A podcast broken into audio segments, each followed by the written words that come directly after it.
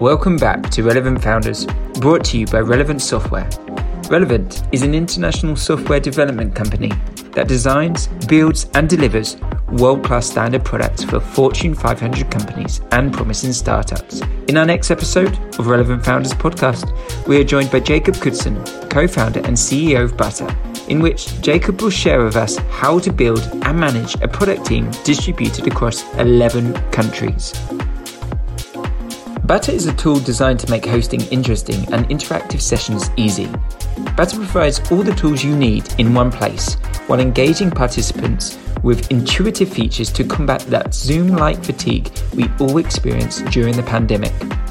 Today, in this episode, Jakub, based on his experience building Butter over the last year and a half, provides us with some fresh insights on how to manage a distributed team which countries have the best candidates and how to find a diamond in the rough, how to close the candidate, Butter's take on outsourcing and ways to keep focused and avoid being sucked into fake work. Okay, guys, let's get to it.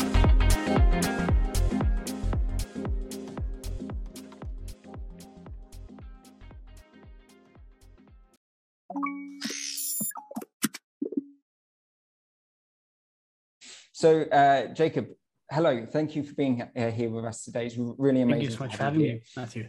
um, just introduce yourself to us. Uh, introduce yourself to our listeners. Yeah, I, I, think you did it very well, Matthew. So my name's Jakub, and I'm the co-founder and CEO of Butter, which is like Zoom, but for complex collaborative sessions. So you put it very well.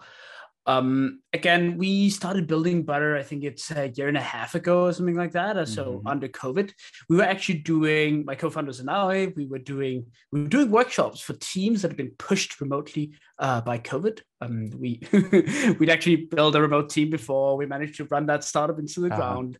Uh, but we're really passionate about this whole thing about building remote teams. So that was why we, we started doing workshops, helping others out that were uh, doing uh, that were suddenly pushed remotely by COVID and didn't know how to how to work together remotely. So, but that was when we kind of saw that we were having pretty severe issues running these uh, virtual workshops uh, for for the other teams. And the first thing we saw was the technical overload of managing Zoom together with Miro, together with Mentimeter. So this huge amount of tools that we had to manage together with actually facilitating the core content. And the second thing that we saw was it was very hard to kind of get people engaged and energized in these sessions and lean in instead of like switching off their cameras and leaning back. And that was kind of what made us start out with building butter. So again, we started it to, for for workshops, but have since grown to focus more on all types of collaborative sessions that you can imagine. So everything from workshops to training sessions to brainstorms. Mm-hmm. Nice. How did this idea of Butter actually come about, though, with regards? Um, so you've got your other co-founders as well. Was it a conversation just sat down and thought, man, I'm tired of using Zoom. How did it come about? yeah, I mean, it was something like that, right? I mean, we just saw the pain of having to manage everything. Like Zoom's a great tool, as is Teams and Meet, right? But it's very much a utility, right? It's a call tool, it's a video tool. It's not really meant for modern day collaboration. So it doesn't leverage a lot of the things that you see in uh, that, that that digital basically allows you to do, such as a constant record keeping or allowing a lot of preparation to be to be pulled into your work, right? So you prepare a lot of the stuff that you have to do for a workshop or for your training session or for your collaborative session. You prepare that elsewhere, and then you'd screen share, and then you mm-hmm. might take notes in hand or whatever, right? It's not that fully fledged experience that you'd have that you'd expect from a digital first world. So that was kind of what got us on the path to butter. Like, hey, we we should be able to build something that's just so much better than this like more evolution of Skype, which which mm. Zoom is. Mm, very nice. It's actually uh, it's very true. I mean, when you're using the screen share and all these things, you have to one second, one second. Let me find my screen. You know, so it stops time. Exactly. Um, exactly we're joking about this thing that when when someone screen shares, it's like using that magic word of someone in the anime screaming the, the name of the skill they want to use. Let me screen share, right? Because then exactly. screen share appears, right? Yeah, yeah, yeah exactly. You know, so, it, it's one of those things, and sometimes uh, I've been for it before and been like. Oh, damn, where do I find the screen share? Where, where's my screen? Um, so yeah, it keeps the flow as well, basically, doesn't it? It keeps the flow and doesn't give these kind of pauses for people to lose interest in in what's being said. Exactly, and that's that's basically what we build in Butter. We instead of building screen share, for instance, we build a lot of integration. So, for instance, Miro or Mural or Google uh, Google Suite, it would uh, open directly in Butter, so you don't have to you know open something at on the side. You'd be able mm-hmm. to collaborate directly in there. Polls, flashcards, a lot of stuff you're able to collaborate directly on that in in Butter, which is also a video conferencing tool. So you have that kind of combination of things. So is that just something that you you kind of grab and put there and save there before your meeting? How does that work? Yeah, Exactly. So we've got what we call the what we call the toolbox, which is a, a, a, lot of tools that you're able to prepare before the meeting takes place in Butter. Mm-hmm. So with Butter, you've got rooms. So we imagine it like you'd, if you'd prepare for a session in a real physical room, you'd go in there, you'd set stuff up up front, right? Mm-hmm. the same mm-hmm. you'd do in a Butter room. So you'd go in there, prepare your toolbox, and the toolbox could be polls that you prepared, it could be a Miro board that you prepared, uh, uh, uh, or flashcards or whatever you want to prepare in there. Then you can set up the agenda. So you'd set up a full agenda for the meeting, and you're able to attach tools to that, though, to the various agenda points. Mm-hmm. Then when you when you basically start up the session, where you'd you'd send out a link to people, they're able to join in directly in in their browser, um, and they you can then launch the agenda. And as the agenda progresses, you're able to launch those tools directly from the agenda. So say you want to start out with a little icebreaker YouTube video, you simply click, you start up the agenda, and you click start on the YouTube video, and boom, it appears for everyone, right? Mm. And so as you progress, maybe you have a poll running afterwards, and then boom, you click the poll button, and and, and that particular poll that you prepped is pulled up, and etc. So that's basically how we've we've built Butter to be that fully kind of engaging, interactive tool. We've got everything prepared up front. Amazing. You know, I actually had to play around with it. Yeah, I had to play around with you it. Did. Ah, awesome. It, yeah, and it is one of these things that I was surprised of how quick and easy it actually is to put everything there and kind of just make it boom work straight away. You haven't got those gaps. You press the button boom up it comes. Um, yeah. tell me uh, jakub tell me who is butter for? Is it for meetings? Is it for teachers? Who is it for centrally that's a great question. So we actually did uh, the first half year of building, building Butter. We did a lot of interviews, and we interviewed everyone that was doing workshops or training sessions, or like so anyone that had the title of consultant, of facilitator, mm-hmm. of teacher, of trainer, uh, to kind of identify what kind of problems they had. And the initial thinking was we just build it for the most complex or collaborative cases, which would be workshops, where you actually try to kind of get together to workshop through a particular problem. What we've since seen is adoption throughout less complex uh, collaborative sessions. So training, so a lot of training organizations that do developer trainings, the UX trainings or teachings, they they picked up Butter as well because there's also a lot of preparation there. We've, for instance, also got very complex breakout sessions that is very often used in, in training sessions. So we've seen that happen. We've seen uh, designers that do design sprints or, or, or product sprints with their teams uh, pick it up. We've seen, uh, we've even seen uh, big companies use it for town hall meetings because it's just inherently more uh, uh, more interactive. But mm-hmm. it's still we still focus very much on the collaborative meetings. So we we do not build Butter for webinars, for instance, where it's only one person speaking to a lot of others. We do not build Butter for one-on-one conversations because that's not where you need to use all these tools and prepare as much. Uh, but any kind of any type of any type of session or any type of meeting where there's collaboration taking place, that's the, what we build Butter for. Mm-hmm, definitely. So you go. It, it's more the interactiveness, if that is a word around it, isn't it? Exactly. The, exactly. The, idea of being able to yeah interact with people. Okay. Um, and we've, we've we've defined it very much as what we've seen is uh, sessions that are the more structured a session is. So the mm-hmm. more you focus on on very important outcomes from that session, the more you prepare that session, the more people tend to take advantage of of all the powerful features in Butter. Mm-hmm, absolutely. So pre- uh, preparation is really key. Exactly. exactly. Yeah. Okay.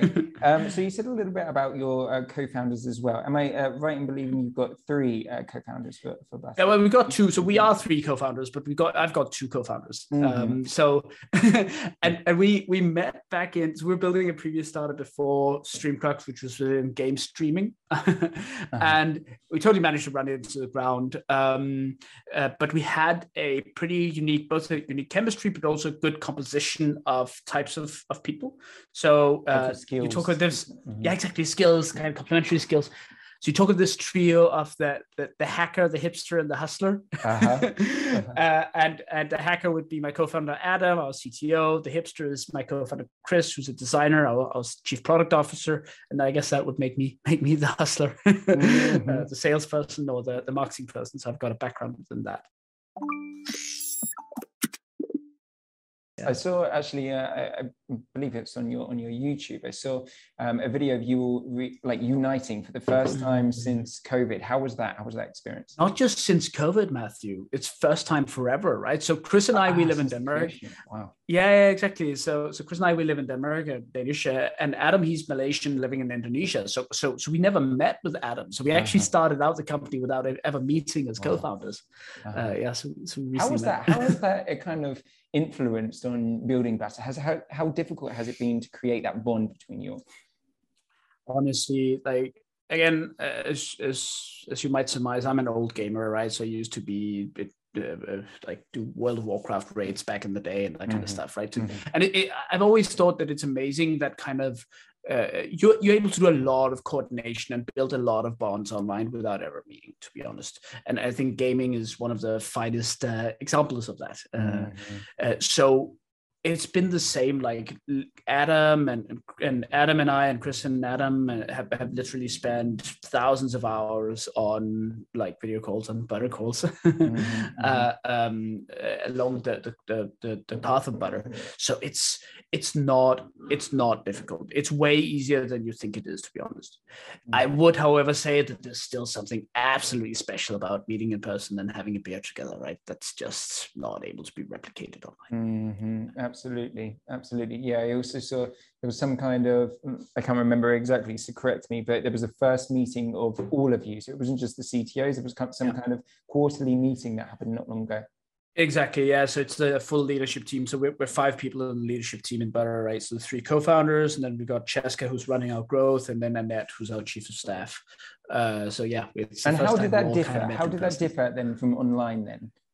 Oh yeah. Well, I mean, I think I think the biggest thing was the social component of it and the, the team building aspects of it, right? So you're just able to interact in a way less um, uh, what can you say, pointed way? Are you able to interact without as much purpose as you would normally when mm-hmm, you're sitting online, mm-hmm, right? Mm-hmm. So it's rare, like when you're in a call, when you sit together and chat online, often there's some kind of purpose with with with what you're doing at that particular uh, point in time. Mm-hmm. Um, but when you're meeting in person, you can, I mean, you'll spend hours together without any particular any particular purpose, right?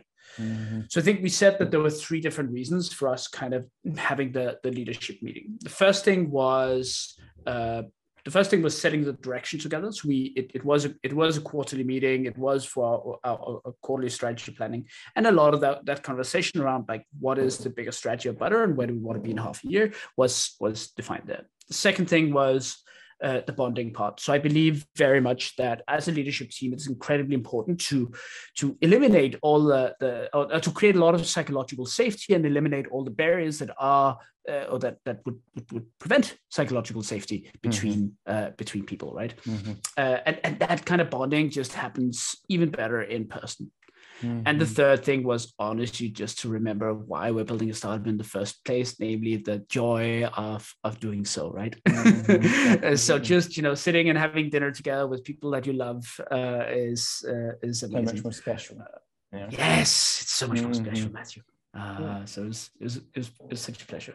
Tell me then, uh, Jakub, how many, first of all, how many uh, employees have you got now at Butter? And well, yeah, so we, we are 18 people across 11 countries. Uh, yeah. okay. Fully remote. Yeah. 11 countries. Okay, so fully remote. They say obviously about the difficulties and not really difficulties, but the, let's say complications, things that make a little bit, a little, that, you know, that little bit more distant. How do you yes. manage your team 11 different countries, 11 different cultures. How do you manage that?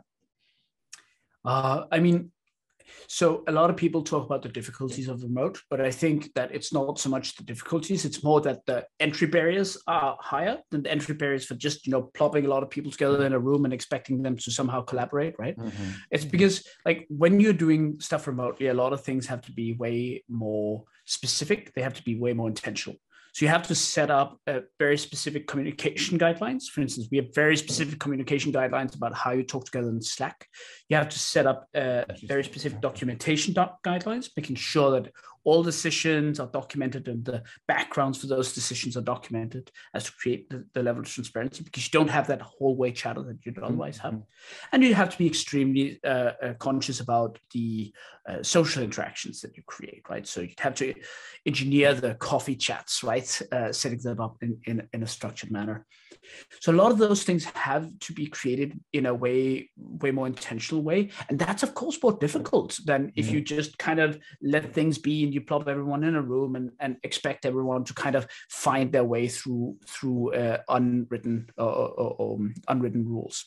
Mm. But I do believe that once you get that going, it's actually way more efficient. You, are forced to be more efficient. You're forced to be better inherently better than a co-located startup from the very beginning because otherwise you simply cannot function. So a lot of the best practices that good companies would do even if you're co-located they um, they, they're basically forced upon you. And that was also, for instance, very clear when we had that leadership meetup, uh, when uh, Adam and Chris, uh, uh, uh my two co-founders, were sitting talking, and oh, suddenly they came with this idea, and, and uh, Chris designed it, and Adam started coding, and oh, it's magical but they did not document anything. So whenever the rest of the team had to pick up the stuff and kind of go with it, Adam and Chris were like, ah, like mm-hmm. not actually write down all of our thoughts around this mm-hmm. process. We're not as diligent as we normally were. And it actually ended up slowing the longer process down. Well, we, we we would like normally when we're doing it online, we do right, but ah, they were ah, sitting together at that time, right? It was when they were ah, physically sitting uh-huh. next to each uh-huh. other.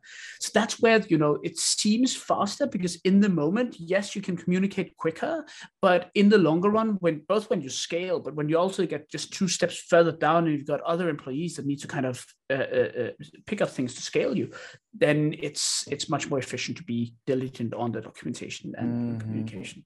Very interesting. So, um, okay, so 11 different countries, 80 employees, you say 80 employees, mm-hmm. mm-hmm. give or take. Um, how do you hire? How do you go about hiring? Because I've seen that it's a specific kind of, mm, let's say, personality that you guys like at, at yeah, that was a very good question, uh, Matthew. So, um, I think the sourcing part is the Oh no, there's there are a lot of difficult parts. Uh, so I think hiring is both the, the the extreme strength and the extreme well difficulty of a remote organization because you get you've got the entire world to choose from thumbs up but you've got the entire world to choose from thumbs down right i mean mm-hmm. it's it's it's it's it's great but it's very difficult so um, we've set up very specific sourcing processes uh, um, for for finding new employees so it's a mix of uh, recruiters in key geographies. We've got key geographies, uh, especially our dev team, for instance, that we, we are very uh, Europe and Asia uh, centric there. Okay. Uh, so we've got recruiters in in uh, Africa, like Nigeria, Kenya, set up. We've got recruiters in Southeast Asia set up. We've got recruiters in Southern Europe set up. Um, so we've got basically recruiters that help us source from those different geographies. Then we'd also post on local job boards in, in our various target geographies. Um, we would post on remote work uh, job boards as well. Mm-hmm. Um, and then we do a lot of cold outreach on LinkedIn to often to employees of unicorns or well-performing companies in the target geographies. Mm-hmm. Set up mm-hmm. like automated LinkedIn flows to, to, to reach out to people there that actually provides again it, but but as you hear like it's very it's still geography centric in our recruitment because you have to start somewhere and that was actually what was very difficult for us to understand to begin with because how do you recruit the entire world mm. but just uh, uh, identifying these different key geographies where where we believe that we can source great talent from has been has been key key for that mm-hmm. okay so tell me about these key geographies which um, let's say which countries have been the countries that have really stood out for you which countries have yeah. stood out and why so i'm very much uh, i really love this concept of uh, diamond in the rough you know of uh-huh. finding mm-hmm. amazing people in places that you wouldn't normally expect it um, so again i, I lived uh, two and a half years in indonesia for instance and uh, and that's a country of 250 million, right? The fourth biggest country in the world, absolutely huge. Uh, sadly, the education system is not really fully up to snuff, but there's still some absolutely extraordinary individuals that find their way through that education mm. system, almost in spite of that education system, that teach themselves stuff, right? Mm. The, especially coding, for instance. So we found absolutely amazing talent there. The same thing we're seeing in Nigeria, again, Africa's most populous country, so many, so much great skill, so much talent there.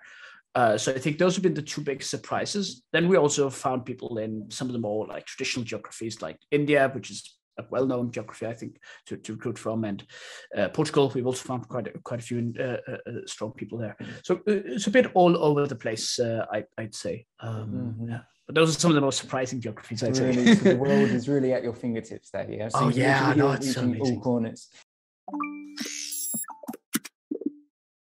So, yeah. with regards to actually, I remember reading one of your articles about finding the diamond in the rough, and um, these people may not be the you know the top scorers at college. These may not be the uh, straight A shoot, uh, shooter uh, students, but they may be the ones that actually become the best um, employees.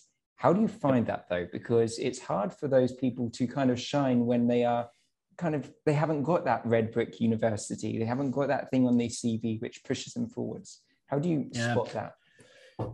So it's hard to it's hard to to find them from a resume perspective, but it's not necessarily hard to spot them ah, it's also hard to spot, but but you can better spot them once you get them in the process, right? Uh-huh. So I think the first part about that is announcing that you're looking for diamonds in the rough, right? Mm-hmm. I mean, just announcing that openness both to the world, but also to yourself and to your team, right? Because you, in that way, you uh, you kind of try to pull away inherent biases, and you tell people that you want to pull away inherent biases. It's of course way easier said than done, but one of the other ways we're doing that is through like when you apply to Butter, you go through a questionnaire. Like we've got some some some uh, also some slightly uh, non uh, what say not very normal questions, uh-huh. such as I think, uh, would you rather fight uh, one horse-sized duck or a hundred horse uh, duck-sized horses, right? Uh-huh. And you know, and stuff Is like that. Right like, course not. Mm, do they have to explain I, their reason as to why? I, I still believe that I would much rather fight the the, the 100 uh, uh, duck-sized horses because they're like small and I can kick them away, uh, right? But it was the huge duck, like that scares the shit out of me. But but you know, now it's the reasoning, and it's like I think it's also how they roll with the punches for that. Like you see some people they just have fun with that answer, right? Mm-hmm. And that's mm-hmm. amazing.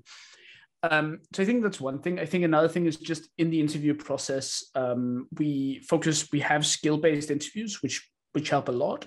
Uh, but we also focus a lot on the individual stories, you know, how they got there, and focus a lot on the the difficulties that people have gone through in their lives. People that have gone through a lot of difficulties and are able to explain them and talk through how they, they powered through them, they are often extraordinary people. Uh, so whereas the the, the straight A students, and I think I can say that myself. I was a straight A student that mm-hmm. uh, for for a long time, and and and then I went through a lot of difficulties, and you know, it's not the straight A's that made me uh, what I am today. It was way more the difficulties. Um, so it is like identifying those difficulties uh, that um, that I think kind of gives us some indication of of these uh, these diamonds. But it is a very rigorous recruiting process. We take people we take people through, and we, we try to be extremely open minded. There. Interesting. How long does the process usually take if it's rigorous? Oh, a week two weeks uh-huh. maybe. Uh-huh. Yeah. Okay, very nice. But but it's not the it's not the speed like so, so we try to go very quickly to uh, to decision, but it's more like I think we go through five or six interviews uh, for for each person, for instance. How do uh-huh. you um, compete with, let's say, the the big techs out there, the Microsofts of the world, the Googles? How do you compete against them? Obviously, being a startup, very new, well, relatively one and a half years. How do you give people that kind of come with us, join with us, you will grow. You've got this guarantee. What do you do? Uh, I so I actually I don't think those are the ones that are hard to compete with because it's very different people that try to apply for Microsoft than to a Butter. Uh, the, the harder ones to compete with are the well-funded slightly further down the line, like Series C, Series D startups uh, that still provide excellent salaries and a, a, and a pretty high growth trajectory, right? Mm-hmm. Uh, so those are the ones that might still attract the same same kinds of individuals. I think the big thing is the, just a massive amount of ownership that you get in a in an early stage startup such as ours. And, and I'm not I'm not just talking equity. We actually also give equity to all of our employees, but uh, I I mean more in terms of just um, what can say, uh, uh, the, the, chunks of butter uh, that you're able to kind of that you're able to take ownership of and actually build, make into your own. Um, mm-hmm. So one example, for instance, is is uh, is our, our Indian backend developer Abesh, who joined in as an intern back in middle of last year. We actually we specifically said we didn't want to do interns because we didn't feel we had the capacity to to teach. And i think intern should be a teaching position right? So mm-hmm. to really give and teach a person but he was very persistent and and uh, said that he would really provide value from day one really work hard. And, okay, he managed to convince us. Okay, we'll take him in as an intern. uh-huh. And and he just took an amazing part, uh, uh, amazing amount of ownership and started uh, doing uh, doing pretty pretty uh, crazy stuff. He, he, for instance, built our back, uh, or he, he, was the main driver of our background blur functionality in, in the early days, and and he's since then like he's joined full time early this year, and has since then started taking ownership of, for instance, our tracking, a lot of our anal- analytics and data structure structures, mm-hmm. uh, way more than you'd expect from a junior that's that's that's four months out of college, you know. Mm-hmm. Um, and that's just one of the things that if you want to take that ownership, the space is there to do that. Mm-hmm. Uh, the ability to kind of, I guess, grow with the startup, isn't it? To grow with the startup and the more you put in, the likelihood of the the startup being able to grow and, and thrive will also happen. So um, what you put in helps out helps you and the startup at the same time. 100% 100% right? And it's that i think there's the freedom to take that like but that also mm. puts a lot of responsibility on you because if you don't want to take that responsibility if you don't want to take that ownership then it's also a huge missed opportunity in a way. Yeah. Uh, yeah, yeah, so, yeah, it's very true. Um, tell me okay so you're hiring from uh, lots of different countries. Why or do you do you um, outsource. To me, it seems like you're not outsourcing, you're more taking on hiring these on. What are your opinions about outsourcing and what puts you off, it seems then? Or did you? Uh, have you? no, we, we didn't. Uh, uh, so actually, so, so we didn't do outsourcing. And I think in in the earlier days of a startup, uh, I think it's very important to have tight control over your product. Um, mm-hmm. You need to do you often need to do a lot of pivots. You need to change stuff a lot and change stuff very fast uh, which honestly just, just speaks for a very lean team for quite some time. And and, and maybe in uh, like and even like we were we were six people for the first uh, eight months i think. So very small very lean team right? Um, uh, once you begin having more clarity on what the direction is and especially once you have full on product market fit then you're more into scaling mode. And I think once you're into scaling mode, then having outsourced resources can help you, but you need to have those very clearly defined barriers of what you need delivered. Because if you mm-hmm. cannot do that, then outsourced resource, like even having employees is dangerous. And outsourced is just one one step uh, one step further than that. So so uh, that that can be that can be uh, that can be quite challenging in the early days. Uh, mm-hmm. But once you scale, it can be very powerful. Yeah. Mm-hmm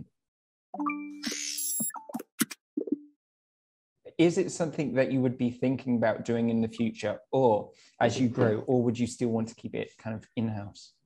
I think it's a question of so yes it's definitely something that i would consider but it's a question i think the, the, the most perfect uh, instances of outsourcing would be clearly clearly scoped projects that can almost run at the sidelines of your core product, right? Mm-hmm. So if you need a, a clearly delineated pro- uh, thing produced at the sidelines of your core product, that will then tap tap into your product later. Then, then it's it's it's great because you already you don't want to you want don't want to scale up your your team resources uh, or, or your team overhead for longer periods of time just for this project. Uh, so that that would be one way where it would be very helpful. The mm-hmm. second way where it would be helpful is when you're scaling, but you just can't hire quickly enough. You simply cannot source your people quick enough. Mm-hmm. Then it would also be a, an instance where I'd be uh, be interested in, in, in, using our tools. Interesting, very interesting, Jakub. Um, okay, let's move on slightly. Let's talk about um, challenges. So the challenges of uh, Butter so far. So you um, and actually your co-founders, you've all been very, very open about your past and other uh, startups that you've um, worked on before. What are you doing? What are all three of you doing differently at Butter, which you haven't done in the past, which is making Butter hmm. work? Again, the big thing, um, the big thing, especially compared to our previous startup, was that we were very diligent in understanding the problem that we were solving for the user from day one. Mm-hmm. Uh, from day zero like and and and and validating that. I think in the first half year i did or not not i but but we did over 800 interviews. I think at the height of it i was doing 30 to 50 interviews a week or something like that right?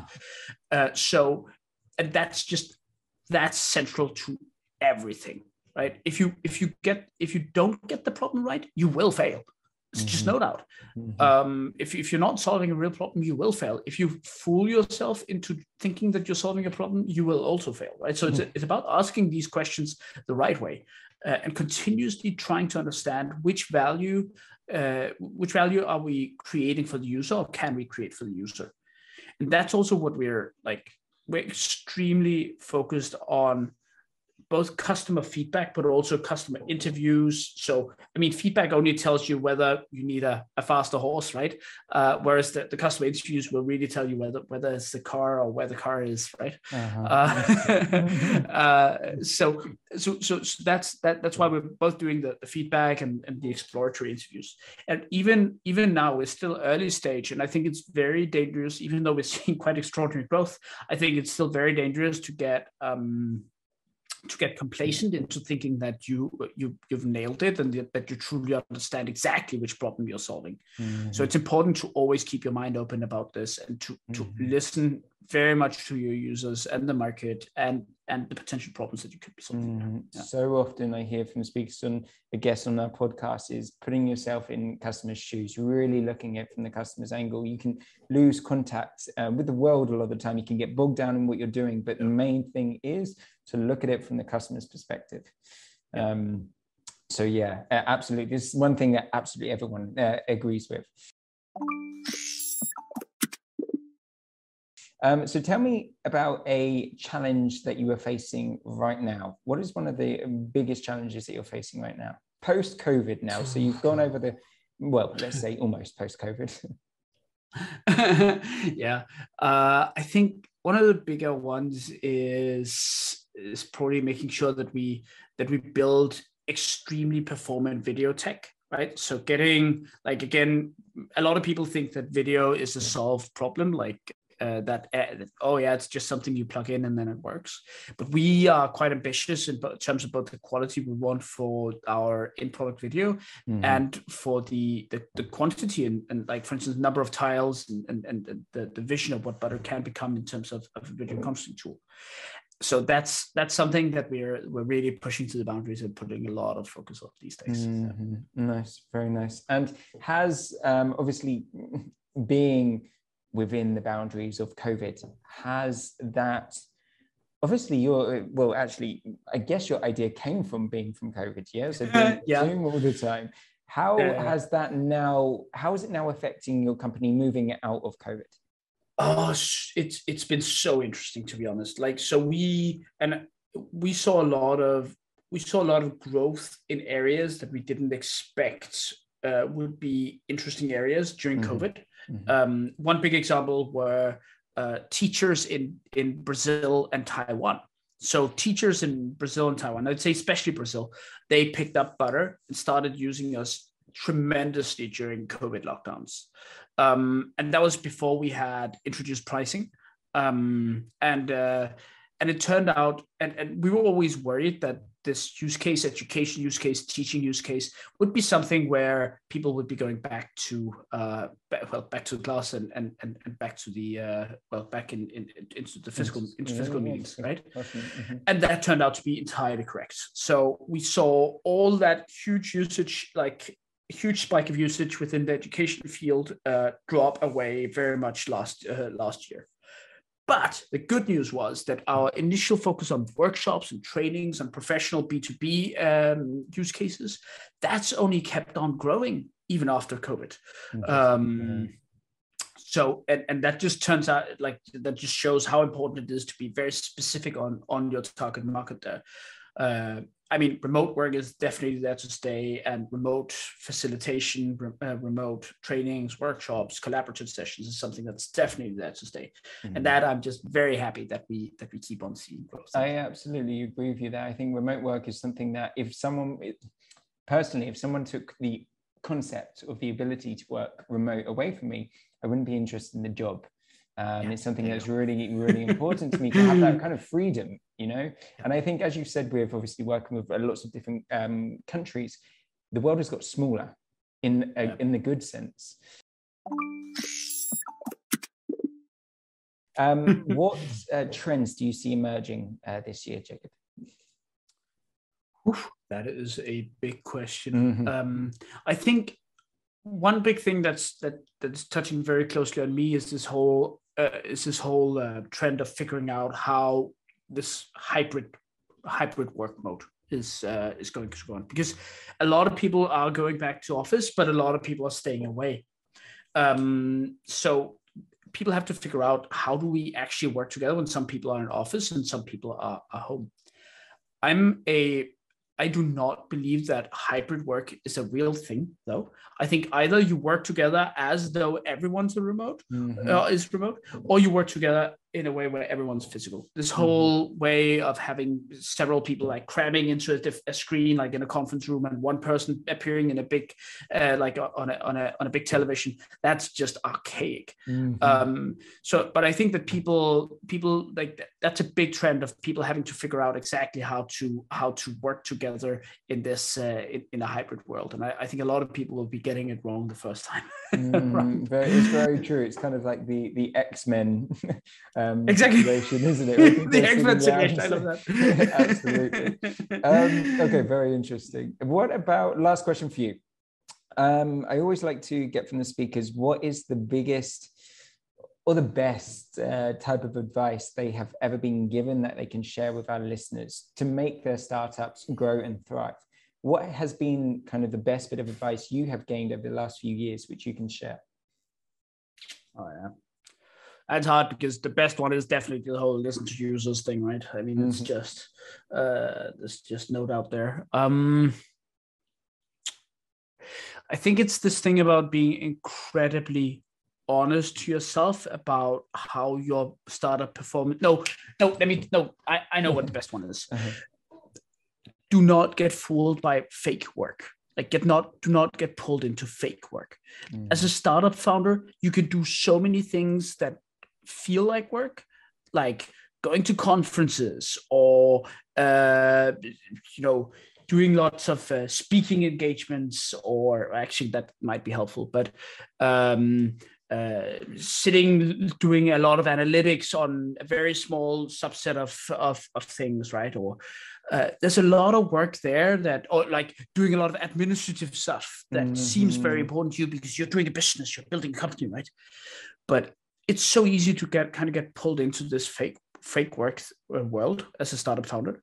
But do like be honest to that to yourself. Is this really moving the needle on uh, your key metric for your startup? Um, is this really driving more usage? Is it really driving more revenue? Uh, is this really solving the problem for the user? Uh, and and i mean that's really something that scares the hell out of me is ending up doing a lot of fake work um, oh yeah, one one thing that that really gets me up is the startup uh, competitions. That's the that's the ultimate fake work. Like it it does not move any needle whatsoever to be mm-hmm. part of a mm-hmm. competition or win a competition.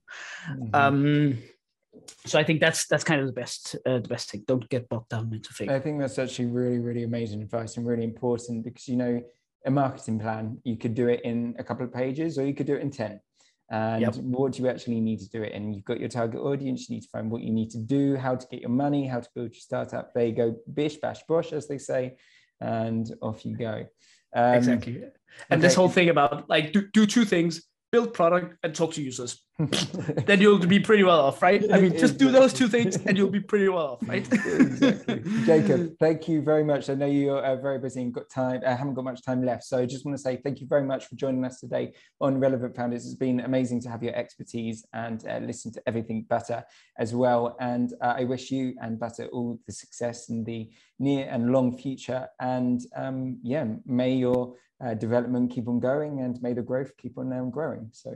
Thank, Thank you so much, Matthew. It was a pleasure to be here.